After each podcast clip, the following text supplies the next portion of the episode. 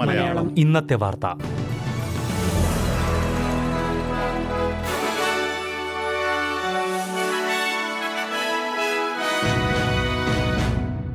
നമസ്കാരം. S B S Malayalam ഇന്നത്തെ വാർത്തയിലേക്ക് സ്വാഗതം. ഇന്ന് രണ്ടായിരത്തി ഇരുപത്തി മൂന്ന് ജൂൺ ഇരുപത് ചൊവ്വാഴ്ച. വാർത്ത വായിക്കുന്നത് ഡെലിസ് പോൾ. കുടിയേറ്റക്കാരിൽ ഇരുപത്തിയഞ്ച് ശതമാനം പേർക്ക് സ്വന്തം മേഖലകളിൽ ജോലി കണ്ടെത്താനാകുന്നില്ല എന്ന് റിപ്പോർട്ട്. വിദേശത്തു നിന്നുള്ള ബിരുദങ്ങൾക്ക് ഓസ്ട്രേലിയയിൽ അംഗീകാരം ലഭിക്കാൻ കാലതാമസമുണ്ടെന്നാണ് റിപ്പോർട്ടുകൾ. കുടിയേറ്റ സമൂഹത്തിൽ നിന്നുള്ള നാലിൽ ഒരാൾ മറ്റു മേഖലകൾ അല്ലെങ്കിൽ കുറഞ്ഞ കഴിവുകളോ ഉള്ള മേഖലകളിൽ ജോലി ചെയ്യുന്നതായാണ് നോട്ട് ഫോർ പ്രോഫിറ്റ് സംഘടനയായ സെറ്റിൽമെന്റ് സർവീസസ് ഇന്റർനാഷണൽ പുറത്തുവിട്ടിരിക്കുന്ന റിപ്പോർട്ട് വെളിപ്പെടുത്തുന്നത്. വിദേശത്തു നിന്നുള്ള ബിരുദങ്ങൾക്ക് ഓസ്ട്രേലിയയിൽ മെച്ചപ്പെട്ട രീതിയിൽ അല്ലെങ്കിൽ പെട്ടെന്ന് അംഗീകാരം ലഭിക്കാനുള്ള മാറ്റങ്ങൾ നടപ്പിലാക്കണമെന്ന് വിവിധ സംഘടനകൾ ആവശ്യപ്പെട്ടു. വിദേശത്തു നിന്നുള്ള പഠനത്തിന് ഓസ്ട്രേലിയയിൽ അംഗീകാരം ലഭിക്കാൻ കൂടുതൽ സമയമെടുക്കുന്നതായി റിപ്പോർട്ടിൽ ചൂണ്ടിക്കാട്ടുന്നു. ഇത് തൊഴിൽ അപേക്ഷകരെ പ്രതികൂലമായി ബാധിക്കുന്നുണ്ട്. ഓസ്ട്രേലിയൻ പ്രതിരോധ സേനയുടെ മുതിർന്ന നേതാക്കൾ അഫ്ഗാനിസ്ഥാനിൽ നടത്തിയ യുദ്ധകാല കുറ്റകൃത്യങ്ങൾക്ക് രാജ്യാന്തര ക്രിമിനൽ കോടതിയിൽ വിചാരണ നേരിടണമെന്ന് ആവശ്യം. ടാസ്മേനിയൻ സെനറ്റർ ജാക്കി ലാംബിയാണ് ഈ ആവശ്യം മുന്നോട്ട് വച്ചിരിക്കുന്നത്. രാജ്യത്തെ ഉയർന്ന പദവിയിലുള്ള കമാൻഡർമാർ ഉത്തരവാദിത്തങ്ങളിൽ വീഴ്ച വരുത്തിയോ എന്ന് ഹെയ്ഗിലുള്ള കോടതി തീരുമാനിക്കണമെന്ന് സെനറ്റർ ആവശ്യപ്പെട്ടു.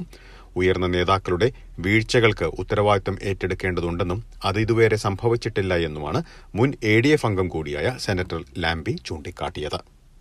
ഓസ്ട്രേലിയയിലെ ഡിസബിലിറ്റി രംഗത്ത് തൊഴിലാളി ക്ഷാമം രൂക്ഷമായി തുടരുന്നുവെന്ന് report N D I S സേവനങ്ങൾക്ക് വേണ്ടിയുള്ള ആവശ്യക്കാർ കൂടിയിട്ടുണ്ടെങ്കിലും അതിനനുസരിച്ച് സ്റ്റാഫ് നിയമനം നടക്കുന്നില്ല എന്നാണ് disability advocacy group N D S ചൂണ്ടിക്കാട്ടിയത്. ഇതിനു പുറമെ ഈസ്റ്റ് കെയർ പോലുള്ള മറ്റു രംഗങ്ങളിൽ ശമ്പള വർധനവ് നടപ്പിലാക്കിയിരിക്കുകയാണ്.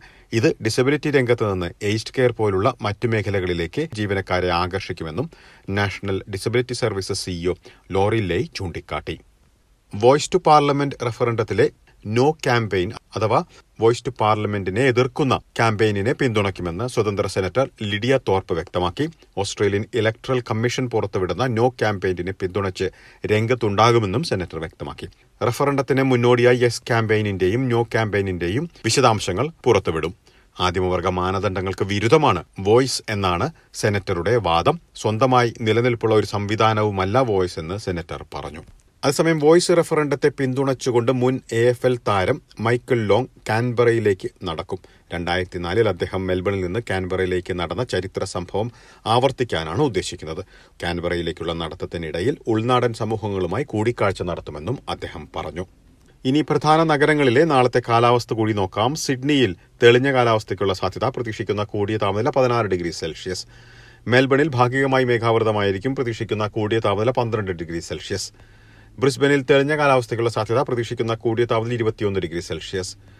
പെർത്തിൽ നേരിയ മഴയ്ക്ക് സാധ്യത പ്രതീക്ഷിക്കുന്ന കൂടിയ താപനില പതിനാറ് ഡിഗ്രി സെൽഷ്യസ്. അഡലേഡിൽ മഴയ്ക്കു സാധ്യത പ്രതീക്ഷിക്കുന്ന കൂടിയ താപനില പതിനഞ്ച് ഡിഗ്രി സെൽഷ്യസ്. ഹോബാട്ടിൽ ഭാഗികമായി മേഘാവൃതമായിരിക്കും പ്രതീക്ഷിക്കുന്ന കൂടിയ താപനില പന്ത്രണ്ട് ഡിഗ്രി സെൽഷ്യസ്. കാൻബറയിൽ തെളിഞ്ഞ കാലാവസ്ഥയ്ക്കുള്ള സാധ്യത പ്രതീക്ഷിക്കുന്ന കൂടിയ താപനില പന്ത്രണ്ട് ഡിഗ്രി സെൽഷ്യസ്. ഡാർവിനിൽ തെളിഞ്ഞ കാലാവസ്ഥയ്ക്കുള്ള സാധ്യത പ്രതീക്ഷിക്കുന്ന കൂടിയ താപനില മുപ്പത്തിയൊന്ന് ഡിഗ്രി സെൽഷ്യസ്. ഇതോടെ ഇന്നത്തെ വാർത്താ ബുള്ളറ്റിൻ ഇവിടെ അവസാനിക്കുന്നു. നാളെ വൈകിട്ട് ആറ് മണിക്ക് എസ് ബി എസ് മലയാളം വാർത്താ ബുള്ളറ്റിനുമായി തിരിച്ചെത്തും. ഇന്ന് വാർത്ത വായിച്ചത് ഡെലിസ് പോൾ.